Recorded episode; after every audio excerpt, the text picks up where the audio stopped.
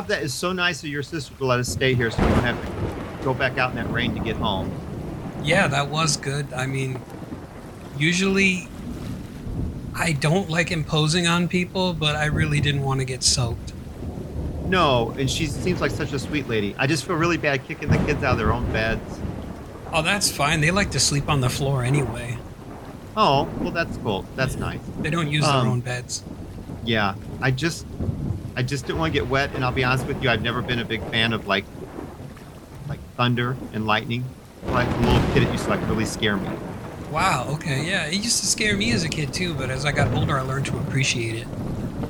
Yeah, I, I hear what you're saying, but honestly, it still kind of creeps me out. Ah. Well, you know what you do? Like, did you ever do this?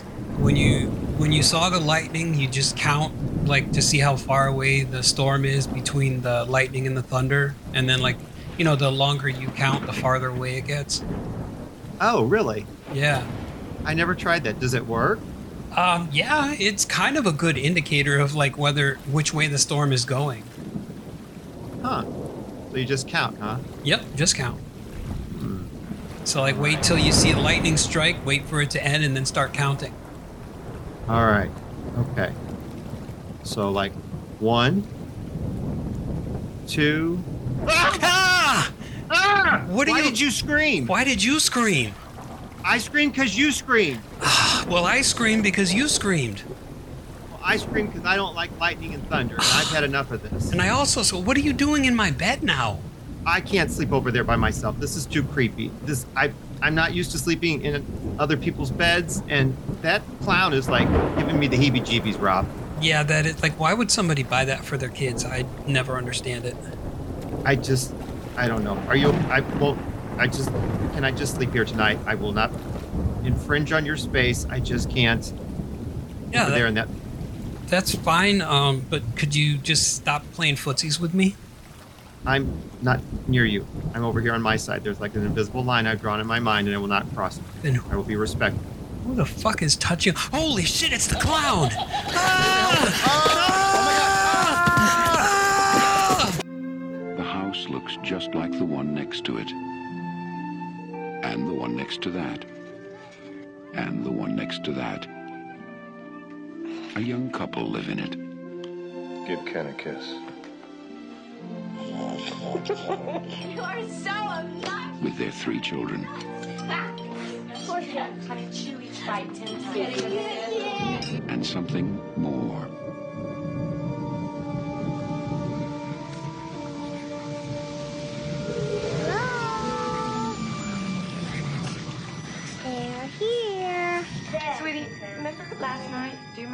woke up and you said they were here?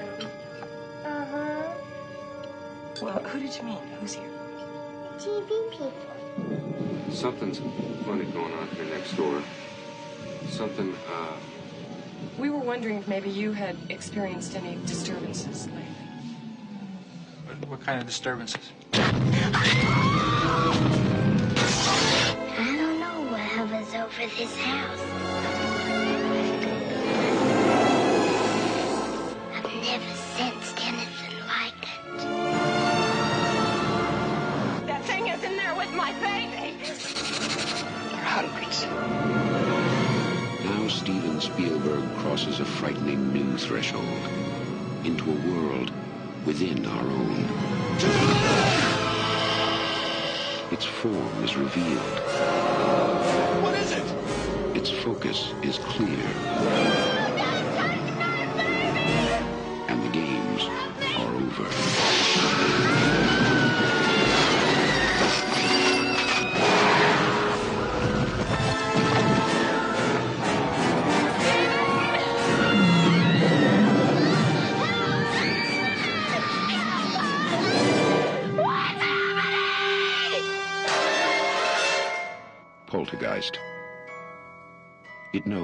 Scares you.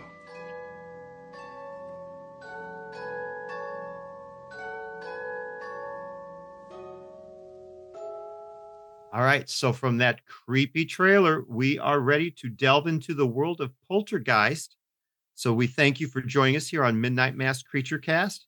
I'm your co-host Mark, and I'm always joined by the ever awesome. I'm Rob. All right, Rob. So, when did you first experience this film for yourself? Ooh. Probably around the time that it first came out, I think. And I got to tell you, this really scarred me as a child. Um just all of the all of the goings on like because I firmly believed that my house was haunted because my sister used to kind of cement that into my head that there were ghosts living in the attic and every time I heard a creepy noise or a bump or something and watching Poltergeist did not help one bit. Especially that goddamn clown scene. Oh, I Fuck think I love that your clown. sister.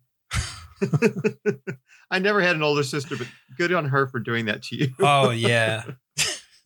Uh, you know how so- siblings they they um they love to torment the the younger sibling. So That's so funny. See, I never had that. It was just me. So I I had to torment I had to torment myself basically because I had a really bad over overactive imagination. yeah. Well, Yeah, can you I- so I imagine having an overactive imagination and then having a sibling who liked to torture you by feeding into that overactive imagination? No, that would be horrible, Rob.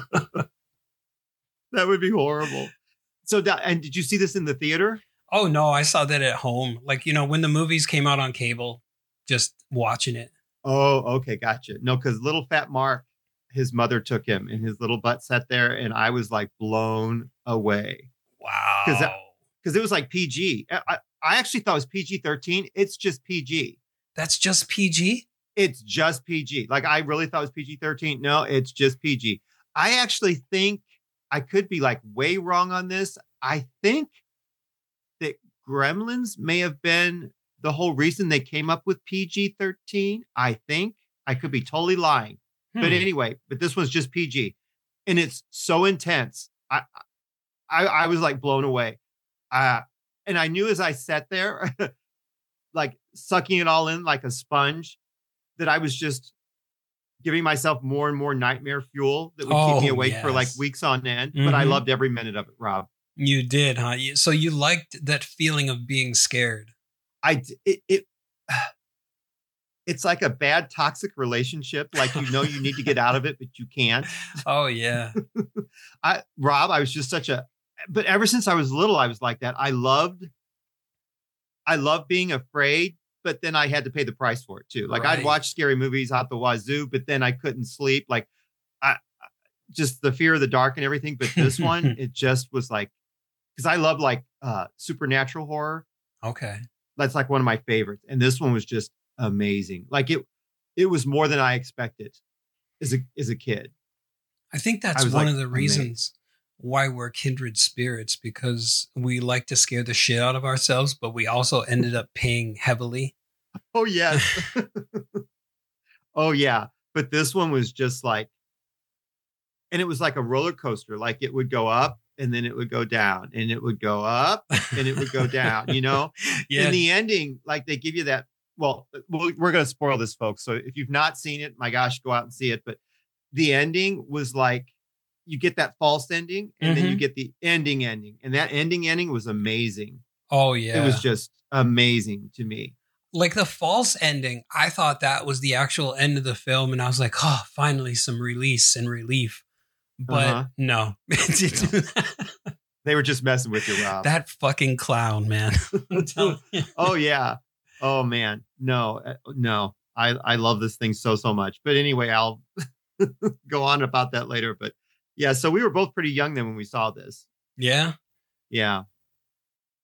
Now, just real quick, I've heard people say that it's like uh, newer generations say that it's not really scary, but I don't quite Hmm. get that because even if you're younger, well, I guess maybe they can't relate to like the TV set because TV doesn't really go off. I don't know if, Oh, what they're yeah. not what what the disconnect is, but to me, it's it should still be horrifying. I don't know why it's, It's not. it's still it's terrifying because you actually there's not a lot of uh, moments where you can actually see like creatures and stuff like that. There's only a few of those uh, jump scare moments, as I'll call them, where you see like spectral visions.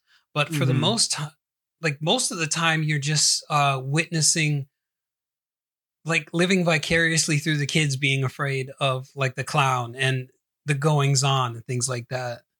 Yeah, no, yes, I agree. I to me it's still just as scary as it was back then. Cuz I basically what I'm saying is I really wouldn't be like, "Oh, this is an 80s horror film. It's PG." I wouldn't write it off. I'd still see this one, I think. Oh yeah, me too. Yeah. Uh, it still kind of bothers me because the child within gets terrified of that fucking clown. I'm going to bring it up one more time. well, and I I think we may have touched on this when we did the Return of the Living Dead thing, and I know this is a totally probably irrational fear. You know, every now and then things happen in the world. I'm like, maybe maybe it's not, but like dead things touching me, I do not like that. Mm, And- yeah. Just the thought of these dead things coming up out of the ground, I don't want any part of that. So Oh, there's that also creep factor yes, too. that was that was terrifying because it's like muddy and dirty in a swimming pool, and then there's Yes. just like dead bodies popping up out here. No, no. yeah, no. So there's a lot in this that I find very uh, unsavory. Mhm. Yeah. Um, so I guess are you okay if we just kind of jump into things? Oh, absolutely. All right. So let's start with now. There's a bit of a, uh, I guess, rumors about the whole director. Uh, Like, Like, Steven Spielberg it? or Tobe Hooper? Like which one? exactly. So technically, technically, I'm doing little air quotes for everybody. It's Tobe Hooper, who I love. I love Tobe Hooper. Um, and now, are you familiar with Tobe at all? A little bit. Like uh he did Funhouse, Texas Chainsaw Massacre, um, and a few others I probably am not doing justice to. No, you're fine. He also did, and I'm pretty sure you guys covered Invaders from Mars before I joined. Oh yeah, we did. Yep. Yep. And then um he also did. Now, I, did we talk about the Mangler just like briefly, you and I, the, the Stephen King one about the killer? Like, I think we might have. Yeah. yeah, The And was it the printing press? yeah, something like that. It was something. I remember that. I remember it, mainly most of the workers in there were women. I remember that. Like, no one really seemed to care that the women were just getting all mangled up by this machine. Um, and of course, he directed Salem's Lot, the TV movie, which I love. Okay. Now, have you seen that one? The old one? The TV? Long time ago, I did. Yep. Oh, that one scared the bejesus out of me too. Um, and then not just real quick because I keep saying this.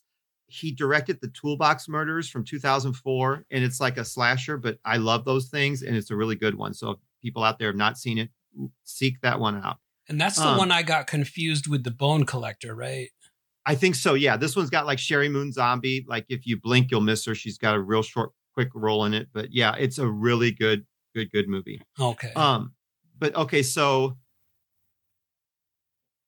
the rumor, whatever, however you want to go with this, is that Steven Spielberg, I guess there was a stipulation, a clause, a rule, however you want to say it, that you could not direct two movies at the same time. And this was actually when ET was filming two. So it was almost like Tobe was like a like a figurehead or like a puppet director and like he was there in body but pretty much Steven was pulling all the strings. This is the rumor. I wasn't there. I don't know. Some people substantiate that. Some people say that no he did most of it. Some people say that steven spielberg was there pretty much all the time doing the directing you know so i don't want to take away from tobe because i love him i don't want to you know rain on steven's parade so Yeah. whatever but that's yeah but steven produced it he he he co-wrote it with other people um, so he had definitely had a hand in the thing. Um, yeah. You know what though? Um, when I was watching it again, it very much feels like a Spielberg production. oh my gosh, yes, like yes, totally, totally, totally, yeah, like yeah, yes, I totally agree with you on that. I'm not going to give you any pushback on that. Um, and then just real quick for people out there that may not know who Steven Spielberg is, uh, he did. We talked about Night Gallery, but he did the um, the pilot episode had like I think three stories. Um, but he did one with Joan Crawford, and his segment was called Eyes. Um, and then he did Duel for TV with Dennis Weaver. It's about like a killer, like truck. Um, and then basically he redid he redid kind of that Duel movie as Jaws, except with a shark.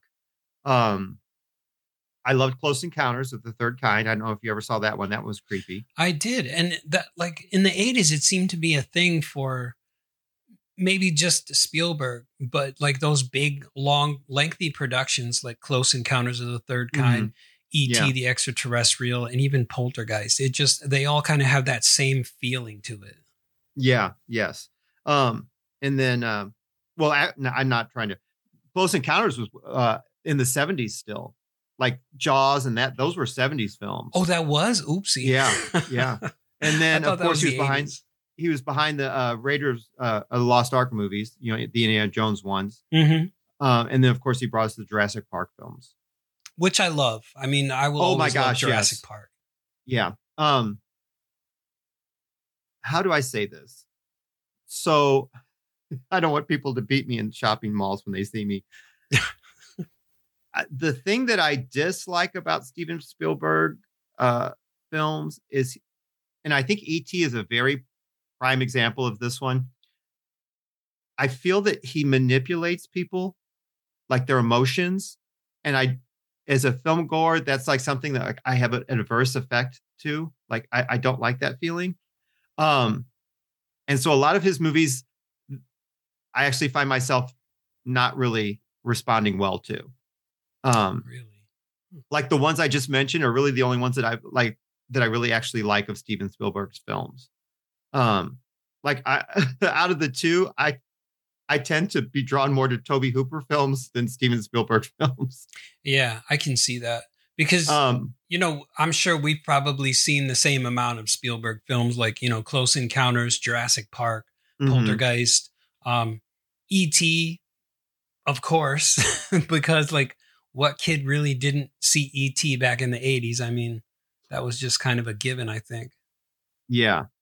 And see the and I think we've talked about this before. We've got a big kind of not huge, but we've got a, an age disparity between us. So I wasn't a kid per se. And so I really wasn't caught up in the whole ET thing. Like I found it very pandering and I like actually wanted to kind of sit ET on fire and watch him burn. I, it was it didn't appeal to me. It was just like it just seemed very forced. Um I- Yeah. it wasn't my jam. I know it's I know like I'm I'm I'm I'm on the complete end of the spectrum as far as like the majority of people out there. Um but it just wasn't my thing. It just felt so cutesy and just I was just like, "Oh, no, it was too saccharine for me." Um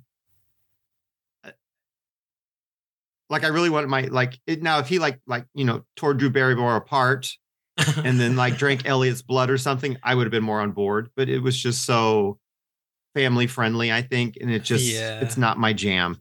It's Well, just uh, not me. I think the first time I saw it, I was enamored with the fact that, you know, this weird looking creature makes friends with a boy and um but then as I got a little bit older, it was just a very different for me and I I ended up hating it. I was like, ah, this is this is kind of dumb. And then I actually when Critters came out, I actually kind of stuck myself to Critters. And I and I, I I'm certainly not saying anyone who likes it there's something wrong. That's not what I say. It's just for me, me as a moviegoer personally, it just does not a- appeal to like what I find in films that I like. Mm-hmm. Yeah, it was. to. It was more of like a a tearjerker kind of film. It was very dramatic. Yeah. Now I do love uh, Dee Wallace. I think Dee Wallace plays the mom and that. I love her. I love her and everything. But yeah. Anyway, okay. So that's I just had to get that out there. Um. So yeah, there was that whole like debate who actually directed, but I'm gonna say that it was, if nothing else, it was a co-production or co-effort between the two of them because I th- I still think whether he was not the main guy behind it, Tobe still was involved in some capacity. So oh yeah, you can Tobe. tell like some of the elements of that film. You you know whose hand touched what. and I to me, I think the biggest uh, argument is Lifeforce because there's a lot of visual styling in Lifeforce that kind of reminds me of Poltergeist. So I'm like, yeah, kind of especially especially the spectral kind of visions and stuff. Yeah. So yeah, I just like okay, if I, I I'm gonna give Tobe some due. Like he had to have had some say in this. I'm gonna say anyway. That makes me sleep better at night. So we'll move on. uh, but yeah, so um, I also like the plot's fairly simple. You get this suburban family, uh, family of five, the the Freelings, and they end up in this suburb. Um, and their house just happens to be haunted. um, and it just kind of goes from there, really. It's, there's not like a whole lot of big setup. And it really does pretty much start like at the beginning of the movie. Yeah. And what's weird though is I had a lot of questions going through the movie because I, you know, when I had seen it in the 80s and then again in the 90s, I really didn't think too much about it. But then when I watched it again, um, like there a bunch of questions came up. It's like, is the whole neighborhood haunted or is just, you know, that house haunted? Because, you know, as we come to find out later on in the film, they just uh they moved the headstones but left the bodies under the entire uh what was it costa verde or cuesta Cuesta Verde, I believe. cuesta verde yeah uh-huh. and so it's just like is the entire neighborhood haunted I, Well, I found and- myself asking those questions Yeah. Well, and clearly their neighbor next door, because they actually go over there and question him, and he's like, No, I don't know what you're talking about. So at least the neighbor to the like one side is fine. Mm, yeah Oh yeah, yeah. Now the house was big, so you might wonder how big was the cemetery? Did they were they just the unlucky ones to get on that actual cemetery property? I don't know. You know, right yeah, I don't know. But anyway, so um now the are you okay if I just go through the family real quick? yeah that's fine Okay, thank you. Um, so uh it's the the Freelings and the dad is Steve, and that's Craig T. Nelson. Um, i will always see him as coach see, I never I, I'll I sound like a horrible person. I think that they're very well cast for the for the movie. Like I can't picture anyone else being the Freelings. I think they're all very well cast. Mhm, i Um, agree I've just never been a big Craig T fan. okay I don't know. I, maybe it's the gay man in me. I'm just not like attracted to him. So he's like, man, whatever. Um, but now he was in the Return of Count Yorga from '71, which I love that movie. He was also in Scream, Blacula Scream. I don't know if you've ever seen that one. nope Wonderful movie, uh, Black exploitation from '73. He was he did an uncredited voice in Flesh Gordon. I don't know if you've ever seen that that uh, bit of uh, Skinamax goodness. nope Um, and then it it always comes back up. He was in Silkwood from '83, the Meryl Streep movie, which I love. Now, he he did reprise the role of Steve in Poltergeist 2 from '86. uh, you know i've got to bring this up real quick Yeah, Um, because I was thinking, okay, I must have gotten Poltergeist and Poltergeist 2 mashed together somehow. Because Okay. you know how when he drinks that water and he throws up that uh, creature, yeah. I thought that was in this movie here. And I was like, no. did they cut something out? What am I missing? Well, and it was like the whole nude shower scene. I'm like, I remember seeing Craig tease more of his butt. Um, actually, the scene I think you're talking about, I don't think it's water. I think I thought it was tequila, and it was a little tequila worm. oh, really? I thought it was water. Okay. I think it's a tequila worm. I I think. okay, it might be because you know, as a little kid, you just you're like you don't know what the hell tequila is. Right. Well, yeah, that would make sense. Yeah. Speak for yourself, Rob. I don't know what kind of childhood you had. Um, I did what I could to make it through grade school. By any Um, means necessary. Any means necessary. Now, this one I want to ask you about. It's from 98 and it was a TV miniseries and it was called Creature and he was in it.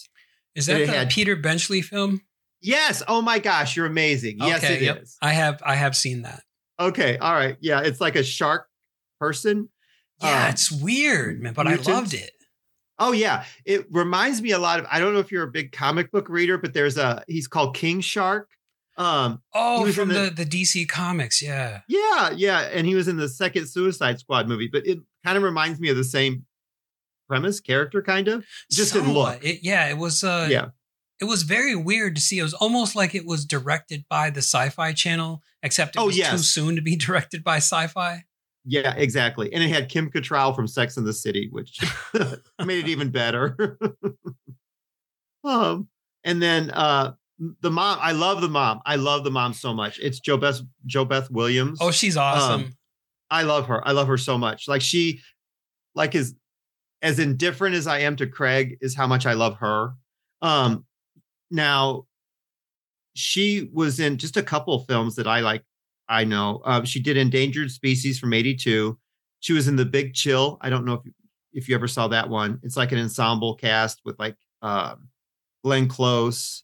I think I Um, might have seen it, but I Yeah. it was such a long time ago. There's Oh yeah. tons Uh, of but it also had Meg Tilly in it, and I love Meg Tilly so much. Uh, she was the one in Psycho 2 and uh, Abel Ferrara's remake of, or not remake, but his spin on uh, the Body Snatchers. It, it's set on a military base. Oh, okay. It's Yep. good, yeah, it's good. Um, and then she did Teachers from '84. Now I've got to ask you this because I'm trying to figure out. You may be too old for this, but there was a toy called Mighty Max. Do you remember these toys? Mm. I don't think so. Doesn't- Okay, I think you're too old. My son was really into them. They're really cool. They were like monster themed, and like so you would get the the head of the monster, and it would open up, and the actual inside was like a play set. And Mighty Max was this little teeny tiny toy that like you could probably swallow it and not choke to death on it because it was so tiny. and and all these little toys would be inside, and then all these different monster heads you could collect and play with them. wow. Well, there was a spin-off cartoon of Mighty Max, and she did a voice on one episode as the Countess. But I just want to see if you knew who Mighty Max was. No, unfortunately, like all my toys are probably from the yeah from the eighties going up to maybe eighty nine, and you know they were mostly GI Joes, Mask, uh, Jayce and the Wheeled Warriors kind of things. So Okay. it's, it's like You should, if you ever have nothing to do, you should look up Mighty Max the toys because they're pretty cool, actually. yeah, it, it almost sounds idea. like micro machines in a way. Oh yeah, they kind of are, except there weren't really cars involved or anything, but they pretty much the same premise. Almost, the, if you may not know what I'm talking about, it's almost like Polly Pockets, but the boy version. If you I know remember. Polly Pockets. Yeah, my sister had those. Yeah. So yeah, they're like for, for boys though, but yeah, it was pretty pretty kick ass. Anyway, so that's JoBeth Williams, and she plays the mom, and then they have three children, and the oldest one, who I love so much, is Dana, and that's Dominique Dunne. Yeah, and I don't remember her from anything. Well, there's probably a reason. Um, she was the one. Now, do with this what you will, but there's that whole like the poltergeist curse. Ah, yes, yep. And so she was the one who was actually murdered uh, by her ex estranged boyfriend um, pretty much i think right before the movie premiered she was uh, strangled by him and then ended up uh, with brain damage and Oh, died because of that. I did Yeah. not even know that. I was just Oh. thinking about Heather O'Rourke. yeah no she was she was the first one they linked with the whole poltergeist curse i'm doing air quotes all over the place.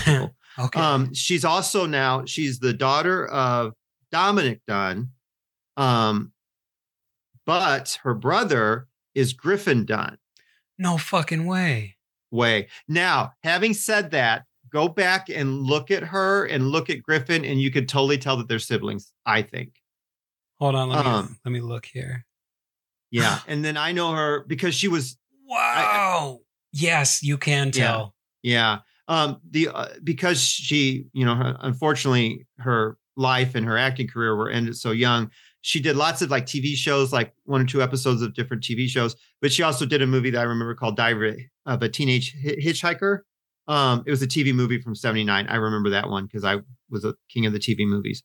um, but yeah, uh, I, I actually I love her so much. Like I love Dana. She's personally my favorite of the three Freeling kids. I just love her so much. Oh yeah. You know what kind of weirded me out though? That part where the workers are catcalling her and I'm like, yes, do you not yes. realize that this is an underage kid who is probably like 15 or 16? Yeah, underage kid at her house, yes. right outside her mom's kitchen, and her mom's inside watching and just kind of smirking about it. Now, is she just laughing because she knows her daughter can handle herself or I think that's what. Yeah, I think she's like, oh yeah, she she's a tough cookie. She's got this. But yeah, yeah, Dana's yeah. yeah, that was the probably the most weirdly disturbing part I had seen where it's like these old men are just like, yeah, Yeah. baby, come on, you know? Yeah, yeah, yeah, yeah, yeah. she gets on her bike and pedals away in her, her little uniform. right. Yeah.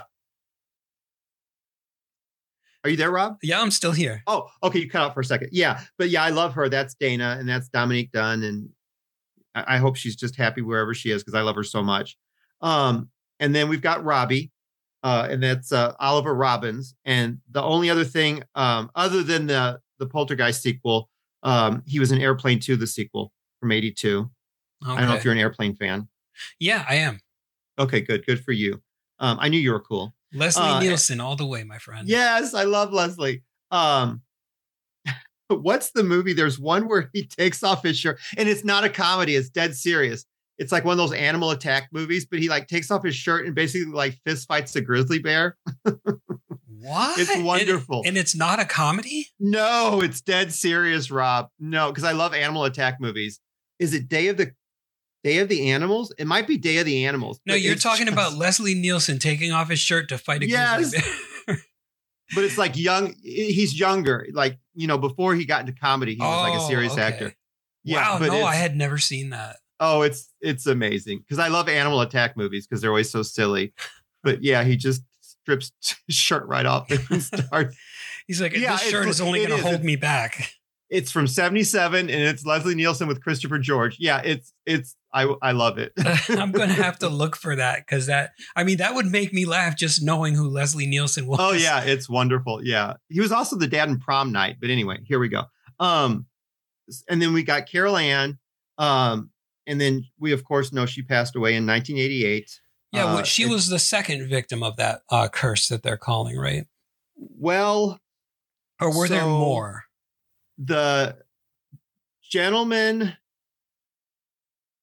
um that played the preacher from Poltergeist 2 passed away right after that one. Um, and I believe his was cancer. Um, so they link him to the curse as well. Wow. So if you're if you're gonna get into all this, Dominique was the first one from Poltergeist one. Um, the gentleman who played the preacher was from Poltergeist two, and then uh, Heather would be from Poltergeist three. If you're doing all this stuff, okay. Yeah. Um, and then she, of course, she was actually uh, Heather was the only one to appear in all three of the Poltergeist uh, films. Yeah, I Oh, didn't wait. know that. I thought they got a different girl for the third one. No, she was. You can tell watching it. I think um, that she did not feel well. Oh, really? Okay. Yeah, she did. To me, if you look at it, she doesn't look. Uh, she kind of looks like puffy, and she just doesn't look like she's in the best of health. I think. So Um, what was going on with her? So she died at 12 of cardiac arrest. I think she had something like internal that they had misdiagnosed and they thought it was one thing, but it was actually something else. And so it was going left unchecked. Okay. Yeah. But anyway, that's yeah. awful. So that's that's Heather. Now, I were you a Happy Days fan? A little bit, not so much. Okay, because towards the end of Happy Days, when like just weird characters start appearing, she was on 12 episodes uh, of Happy Days. Oh, okay. Yeah, but anyway, so that that's her. Okay. Oh, and I I misspoke. Her and uh, Zelda Rubinstein, they were the only two that actually appeared in all three of the Poltergeist films. I forgot about Heather. I mean, uh, not Heather. Uh, Zelda. Yeah, I got her confused with an, an- another tiny voiced woman.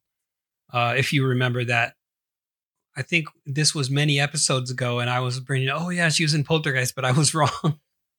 Oh gosh, who, who what? Not Linda Hunt. Um, I don't know. She Okay. It was another like short lady with a very uh tiny, tiny voice. Dr. Ruth. Dr. Ruth. Uh, no, she didn't have a, an accent, but yeah. Gotcha. All right. But But anyway, yeah, so- that, that's beside the point. yeah, both sides of the point, but that's our family. Um, and so they've um, moved into their haunted house. Uh, and like I said, it kind of starts right away. We get that whole scene in the very beginning where the TV. Now, boys and girls, there was a time when TV was not twenty four seven, Mm, yeah. and it would actually go off the air. Um, oh man, I remember those days. yeah, and, the, and it would go off the air, and it was the Star Spangled Banner would kick in, and then it would just go to static. Yeah. Uh, and, And- so that's what kind of calls Carol Anne down is she hears the static and there's it's like very subtle, like almost inaudible voices. Yeah, that she at hears. first I didn't hear any whispering, but then when I watched the movie again, I could hear like the whispers. Yeah. I, I just got the the one I watched for this for our podcast. I watched the 4K and uh the audio was like much clearer.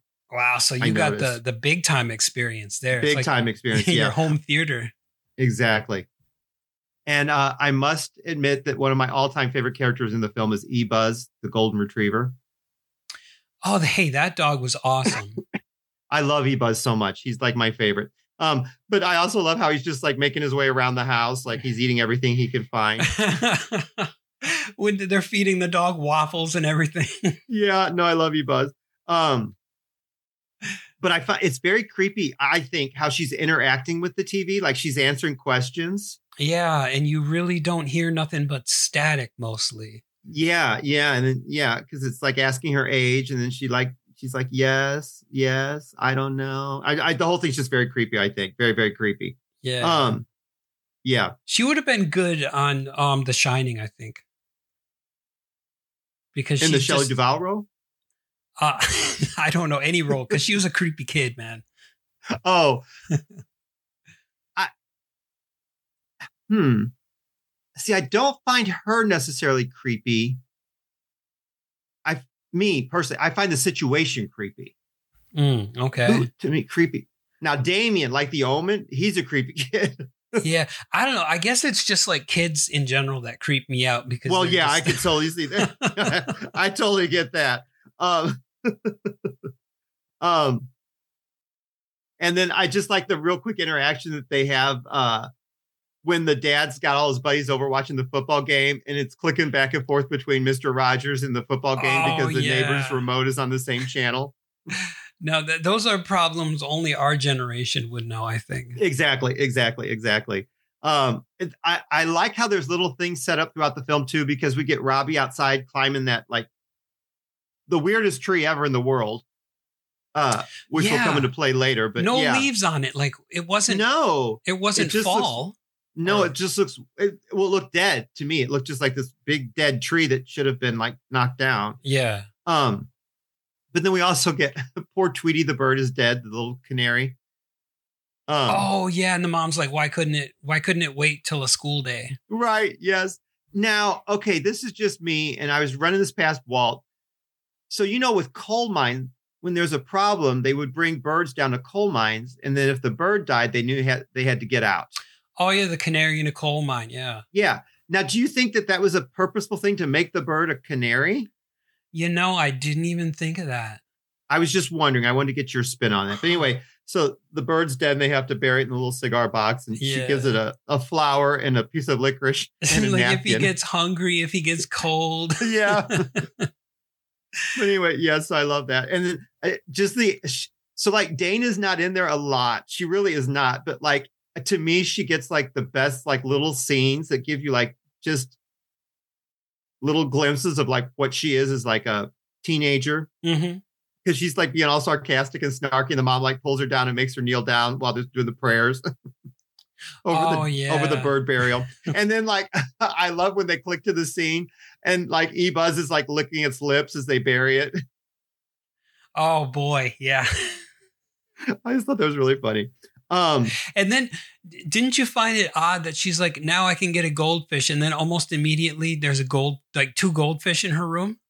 yeah, and she's overfeeding them too. Did you notice that? She's like No. just going at it like it's Parmesan cheese on spaghetti. I did just- not notice that. Oh yeah, because the mom's even like, you can't feed them because they're gonna die. she's like, no, they're really hungry, and she's just putting more and more in there.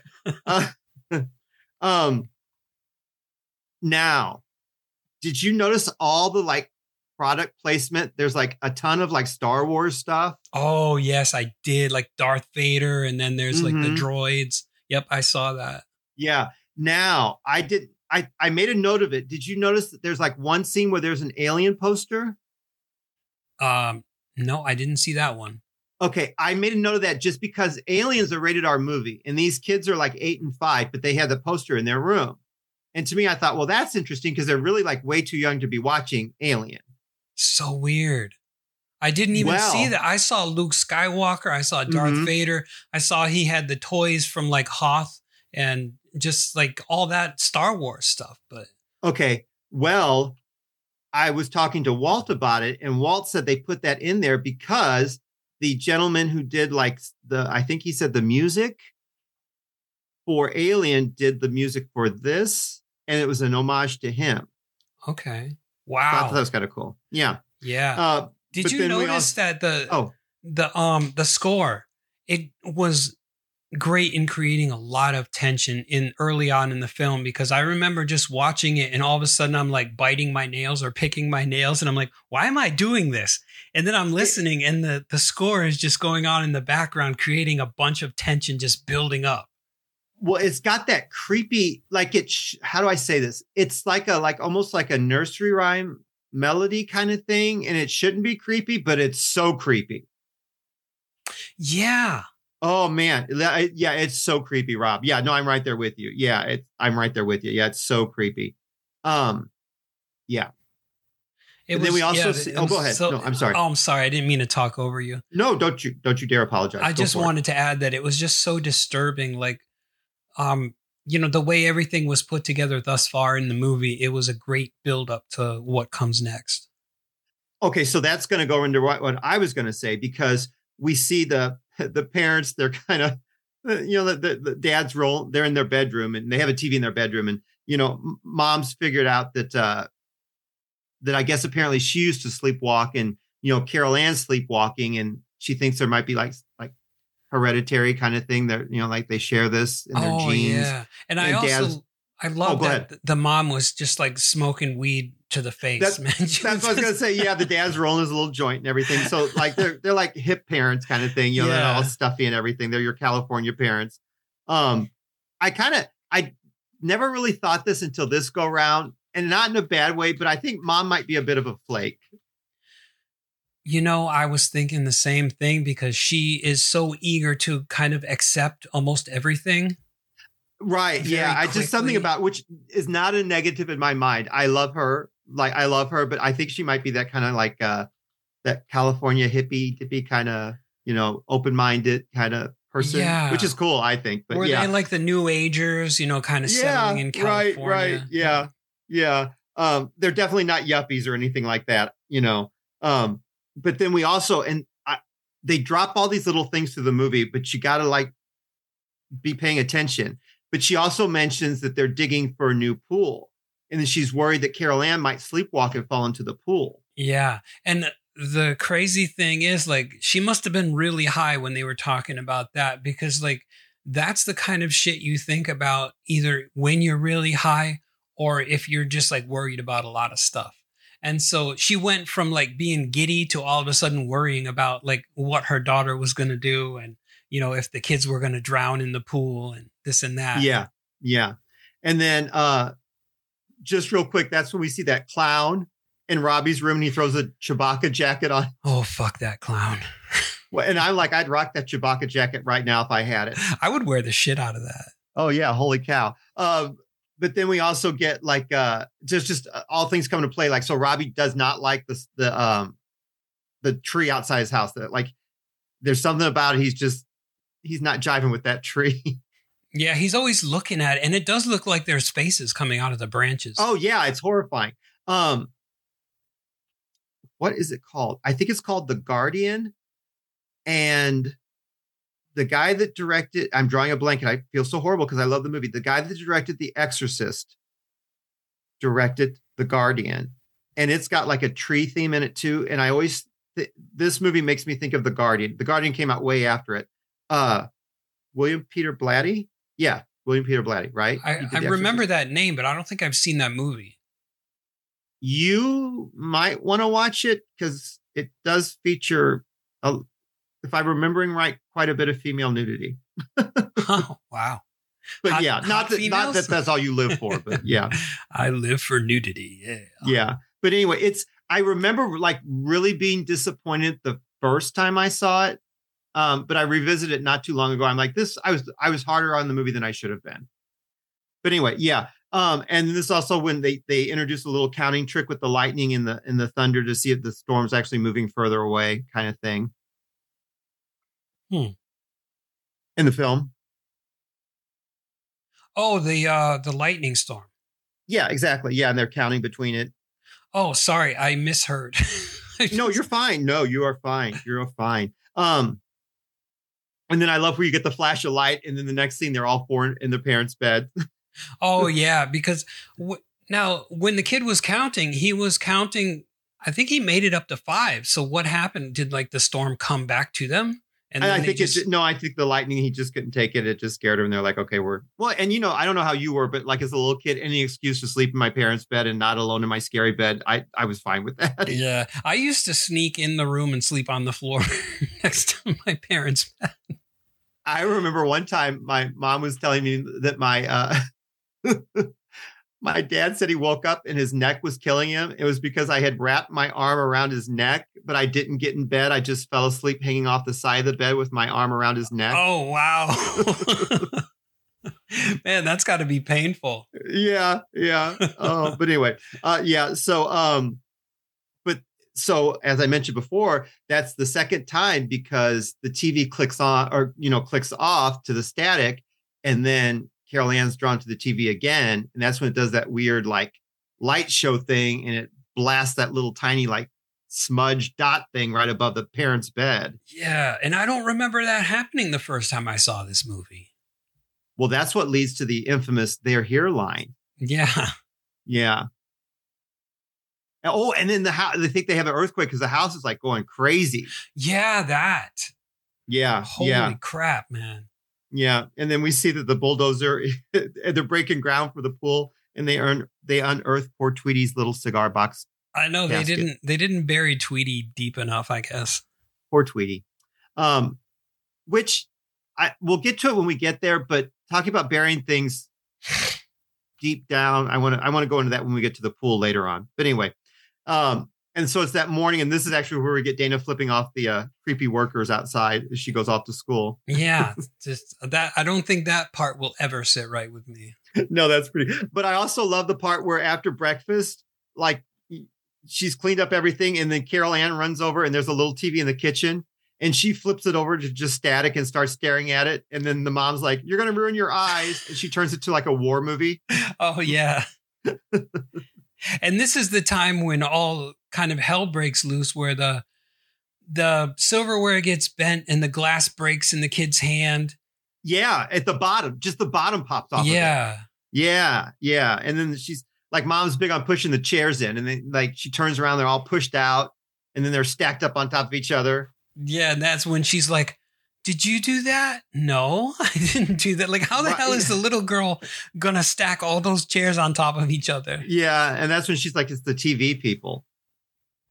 And she's like, "Oh, can you see them?" And she's like, "No, can you, mommy?" And of course, the mother says, "No." Right. And I also like there's um we get that scene with E Buzz and he's like bringing like the little toy. He's up to the parents' bed. He's like offering up to the smudge on the on the wall of the parents' bedroom. Oh yeah. So clearly he knows there's something going on too. yeah. So I guess he wants to play with the ghosts. I guess. Now, I don't know if you remember this or not, but I love this scene. So it's the Freeling's kitchen, but then it's a kitchen that's completely empty. And that's when Steve is showing another couple uh, an empty house for them to buy.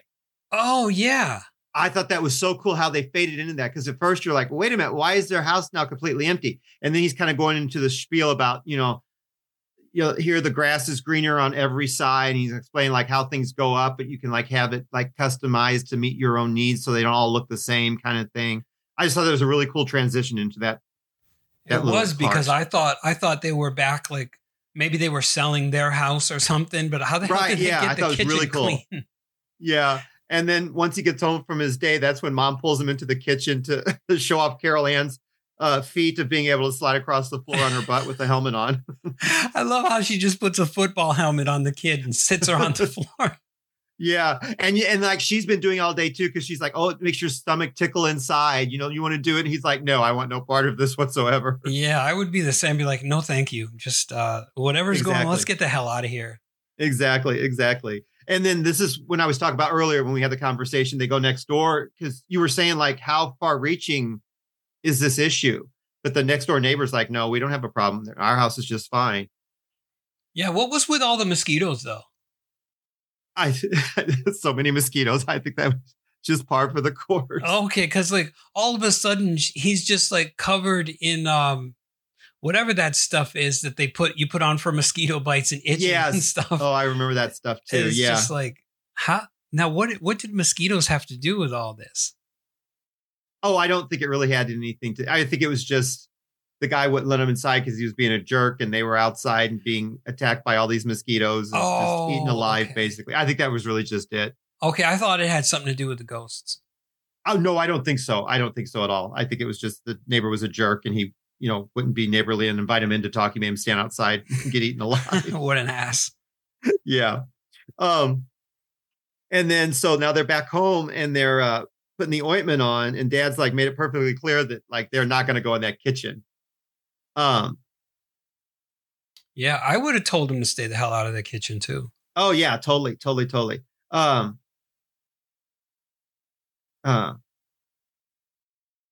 And then that's when the pretty much all heck breaks loose with the uh the- the storm outside, and then the tree actually busts through the window and grabs Robbie. Oh shit, yeah.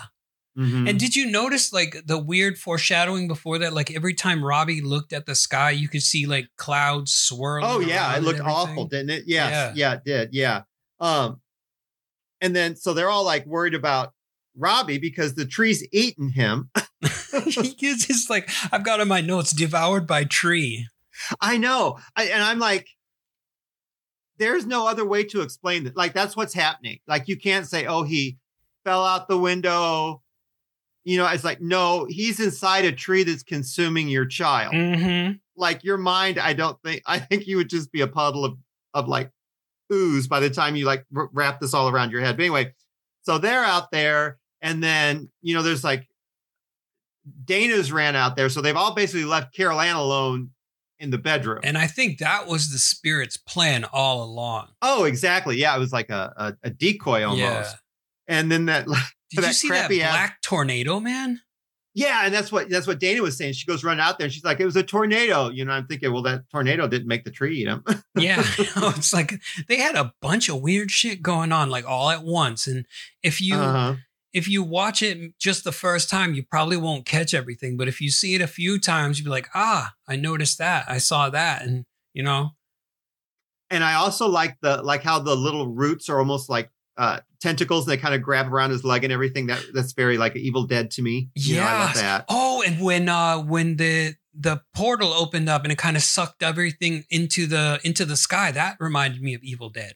Yeah, yeah. I love that. Like, and whether or not they did it on purpose or not, I just love when horror movies they're you know they kind of have that same little thread running through them. I think that's very cool. Mm-hmm.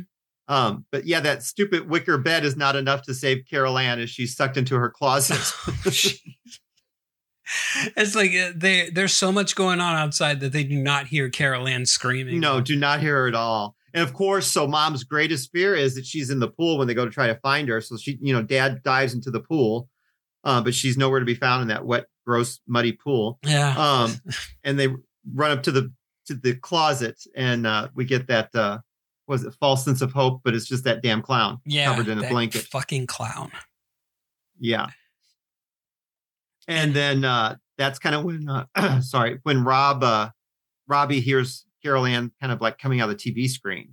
Yeah, and the mother's like searching the whole house, but he's like, "No, mom, she's in here. She's coming from the TV." Hmm Yeah, and he's like freaking out. Did you see like that? That was a very terrible shot of the side of his face because all you see is like teeth jutting out. Okay, I didn't know if you wanted to go there or not. It's yeah, like, I'm not fix your fun of teeth, child. boy, but- yeah, but I'm like, wow, because I remember like when I first saw the film, thinking that he was transforming into something. Oh, really? Like I thought, yeah, I remember seeing in the theater thinking he's becoming a vampire. Yeah, and I'm not making fun. That's really what I thought, but no, it's just just the young voice teeth. oh, Anyway, but yeah, mm-hmm, yeah. terrible, terrible teeth, man. Um, so then we get the shot where Dad's actually gone to uh, meet with the uh, paranormal investigators, and he's given the breakdown of ev- his family and everything. And now I thought this was weird that they didn't go to the police. What would they tell the police though? But you know what? If my kid's missing, I sure as heck would be at the police. That'd be like the first thing I'd be doing, not like going to like some paranormal investigator. Oh yeah, but I mean, if you were if you were like hippie parents like them, I don't know, Rob. I still think I'd get the police involved if the kid's just gone. yeah, probably. I don't know. Um, but uh um, but uh, they are. Uh, uh, he's kind of explaining, and then so he explains to them at the center what's going on, and they actually come back, and he's given the three of them a home tour of everything. Um, and then just uh, real quick, do you care if I go into the uh, to the uh, parapsychologist real quick? Oh no, that's fine. I okay, just because it's I oh, go wanted to bring something up once uh like when they when the psych parapsychologists or whatever got to their home and they're talking about yeah one time we saw a car move across the floor and then he's like it took seven and a half hours Yeah. or something and i was like well you're like- you're not gonna have to wait very long to see a bunch of no, stuff he's like you got yeah, he's like you. I got you got nothing on this one. oh um, yeah. so the the the main uh the lead uh uh doctor is Dr. Lesh and that's Beatrice Straight. Um she was from Endless Love, which if you've never seen that movie, you're missing out on so much. It's got Brooke Shields in it. It's like the craziest teenage love story ever. Um Hmm. it's j- j- it's there's it's basically the the the the guy sh- so she's like in love with this guy they break it off but he's like becomes like this psycho crazy stalker but they never mention that they just play it up as like a love story but no it's like insane um and then she also did two of a kind with um they paired Olivia Newton John and John Travolta back up again to try to like strike gold again that they had with Grease, but it did not do well. She was Huh. from that. and then she's got two um, gentlemen that work with her. One is Marty, and that's Martin Casella. And the only thing that I knew him from was Robocop 2 from 1990. He played a yuppie in that one. Now, the second gentleman is Ryan, and he's the one that sticks around through the whole time. yeah he's the artist Yeah, he too was in Scream Blacula Scream with Craig T. Nelson from 73. oh Did you ever see Audrey Rose from 77? no i have not Okay, that's another weird kid movie. Um, he was in that, and then he was in Streets of Fire from 84 with Diane Lane. It's like a musical kind of thing. Hmm. But yeah, he was in that. So those are our three parapsychologists, and they are all back at the house. Um, and he was saying, and then dad's kind of explained that Dana spends a lot of time with her friends, and that Robbie just sleeps in bed with them all the time. and then, um, and then this is actually leading up to the scene you were just talking about, where they were talking about like it takes them like they took the photograph of the the the car moving slowly, in like seven hours you can see it moving, and then he opens the bedroom door, and it's just like chaos. well it was like a masters of the universe toy riding on a horse it was the Hulk. oh it was the hulk okay It was the Hulk. Yeah, it was the Hulk. but to me, I'm like, that's what Reagan's bedroom would have looked like in The Exorcist had she had toys. probably yeah Yeah, yeah. Um, I thought so- it was cool that they had the little uh the the thing that was attached to a pencil and it was playing the record. the protractor. Yes, I forgot. yeah, and it's just that. like playing the little creepy kids music. Oh yeah, Yeah. there's just stuff flying all over the place. Yeah, it was it was terrifying, but it was great. It, It was a great effect, yeah. but it'd be horrifying if you had to live in that house. oh shit, yeah. yeah, but it was just great. Like the manifestation, they were there and they're not going away. Mm-hmm. And like they were expecting to, I think, be almost easily debunked. They're like, okay, these people are just like pulling our leg, and then they go into the bedroom and like all that shit happens. You you could tell that the three of them were in over their heads, and you could tell that they knew that very quickly. Mm-hmm. Yeah, because that was not what they were. That's not what they signed up for. No, they're not used to that kind of action. Not at all. But could you imagine? I mean, if this was really your like your job and you know, you had seen things in the past like a car moving, you know, in a, in a matter of 7 hours, but then you're introduced to this stuff, you'd be like, "Holy cow." Yeah, it's like we just this is above my pay grade. Right, exactly, exactly. But then you know, so they're cle clearly visibly shaken, but this is also when we get the little exposition about a haunting versus a poltergeist. Right.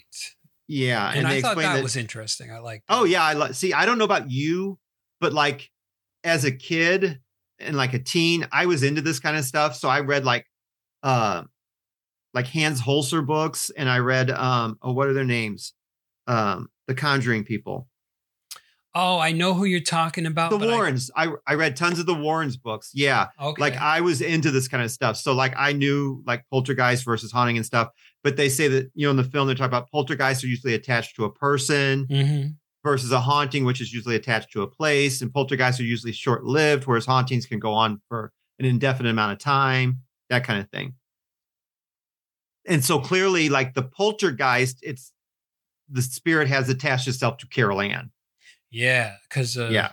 like we, we find out later on that Carol Anne is kind of like her life force is a, a strong life force, and she's like a beacon or something. hmm exactly. And they they basically lashed well, something has basically lashed itself onto her. hmm Um, and then I love the scene where uh, it's like in the evening and mom's on the couch with Robbie and uh, uh, Dr. Lesh thinks that she's fallen asleep. So she goes to turn off the TV and the mom's like, Oh, could you leave it on? She's like, you know, that way Carol Anne's still with us.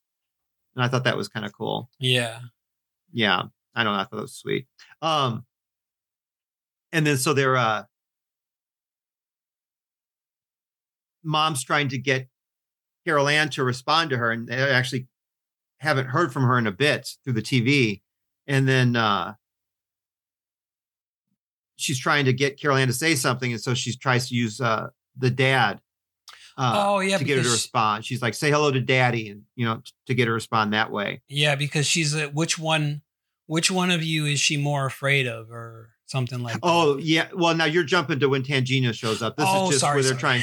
No, you're fine. You're fine. But you, she does do that. That's just later on. Um, but she's actually trying to like, you know, just to get her to respond because she hasn't heard from her in a while. She's getting concerned about that. Um, and then that's when uh, Dr. Lesh is like, um, uh, uh, trying to figure out if she can find a way home and, and everything. Um, and she's saying that she's to stay away from the light because she's thinking the light is like crossing over and she doesn't want her to cross over. Oh yeah, that's right. Okay. Yeah. Um, and then that's where they hear like the thumping overhead Oh, and the they're mom, on the lower level. Yeah, the mom is on the stairs. Exactly. Yeah, exactly. Yeah. Yes. Yes. And then the, she gets this like gust of wind and she's like, you know, you can smell Carol Anne. She's like, come through me. I can feel her presence and everything. I thought that was so tacky. She's like, I, I- she passed through me. I felt her in my soul, or something like that. And I Mhm. was just like, Yeah. I don't know, but that's just kind of weird.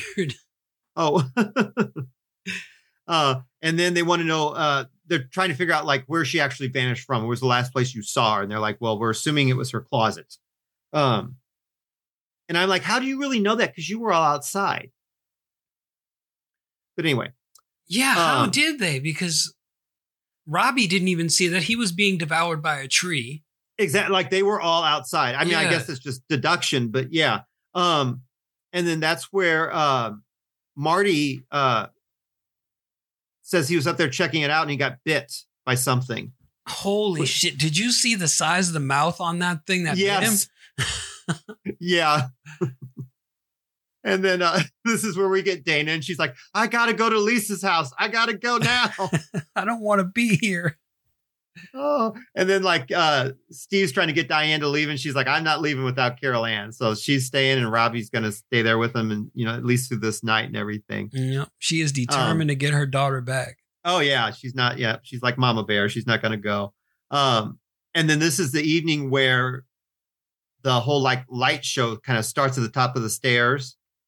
Oh yeah, like the. Mhm. At first, I thought it was just tentacles, and then like a. It looked like a woman in a a flowing dress coming down the stairs, but apparently it was a bunch of ghosts. But you don't really see that until it's played back on the tape, which I thought was really cool. Yeah, that yeah, was which I thought was really cool. And then like Um, all the watches and stuff dropped from the ceiling after that. Yes, exactly, exactly. Um, I thought all that was very, very cool because at first, well, until you see the whole film, that wouldn't make sense to you really why that was happening. Mm-hmm.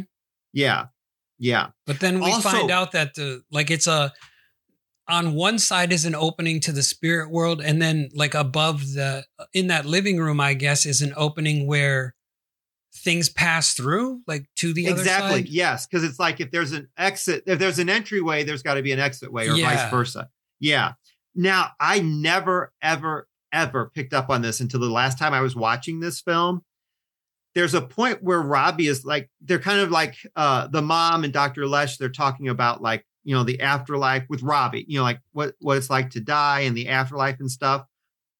And then Robbie says, I wish you could tie a rope around me and I could just go get her.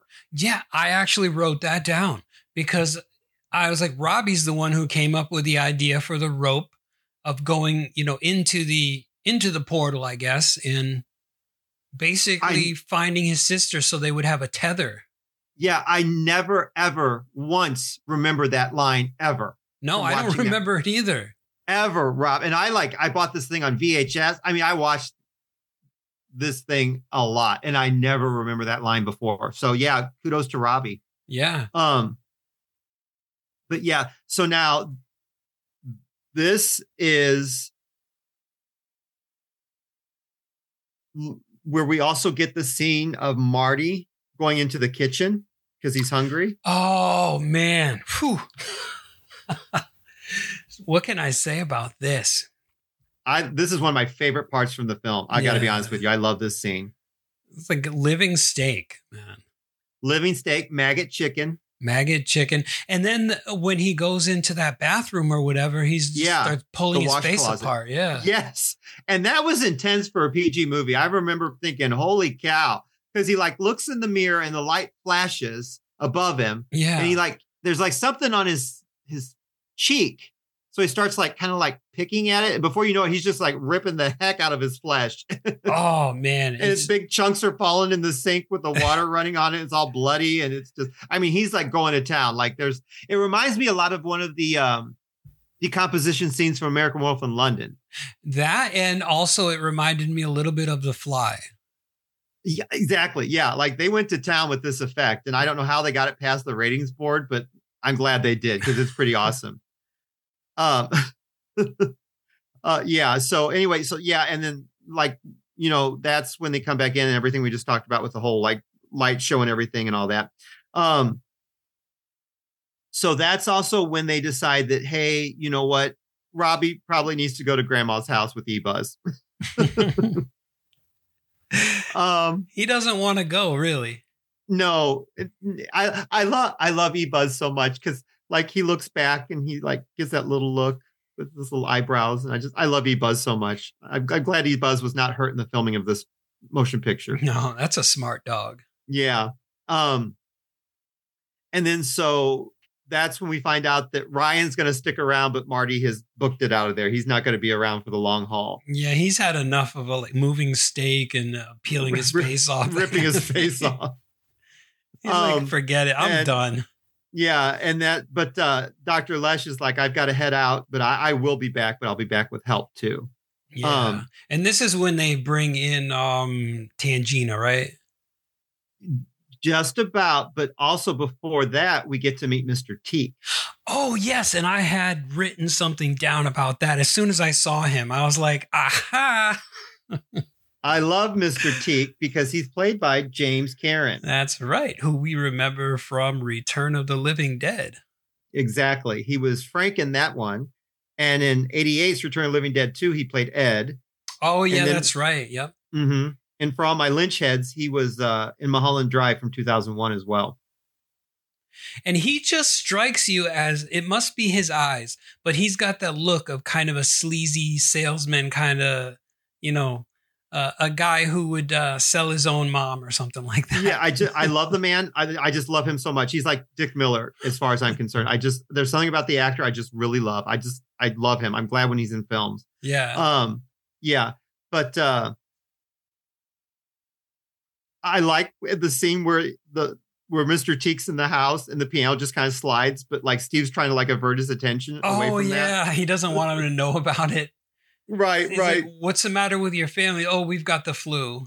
Exactly. Yeah. Well, and and then he's also like uh uh he mentions that uh Carol Anne was born in the house. Oh, she was born in that house. She was born in the house, Oh, okay. which I think makes it all the more interesting considering what's going on. It does. Especially Yeah. as we start to uncover more and more things like you know the previous history and when you know when all of this stuff occurred. Exactly. Well, and basically the reason Mr. Teague has shown up is because you know, well, obviously Steve's been missing work with all this going on, but Mhm. Mr. Teague is worried that he's unhappy and he's looking for other employment. Yeah, he's worried that he may have jumped ship. Yeah, or he's thinking about it. Yeah. So he takes him like on a little, like almost like field trip excursion or whatever up to higher ground Mm-hmm. um, to show him where his new house could be. yep, this will be your view. hmm Um, but unfortunately, there's one thing that's a problem that they would have to change if they're going to build a house there. Yep, which when the camera pans behind them, there's a big old graveyard there. hmm But that's not a big deal because they could just relocate it like they did the other to- uh, the other cemetery, which is where his house sits now. Dun dun dun. Mhm. Yep. Solved. Yep, they did it before in '76 uh, with Cuesta Verde. They just moved everything to the what was it the Rockstein Roxton uh, Memorial Park, and they can always go visit them there if they want to. Mm-hmm. Yep. So that kind of starts to explain everything. Oh, and he even mentions too. He's like, "Well, it's not like it was an ancient uh, tribe." Yeah. Now, what is that? Does that have to do with like the Amityville series? Or where you know I they? think it might be a nod back to that. Yeah, Okay. because the, they they always blame like ancient tribal land as being cursed. Yeah, in, like every movie. burial ground. Yep. yeah yeah yeah um and then so this is where where uh, tangina comes in played by zelda rubinstein and just real quick uh uh zelda is um i guess most famous for well this film but she was also in 16 candles the john hughes movie Oh, she too was in all three of the Poltergeist films. She was in a movie called Anguish, which is really good from 87. Did you ever see Teen Witch? Teen Witch. Hmm. no, but I did see Southland Tales in 2006, so I remember. Oh my gosh, did you really? Mm-hmm. I actually like that one. I love uh, Justin Timberlake's cover of the Killer song in the movie. yeah. Um, and then she had an uncredited part in the Addams family from 91.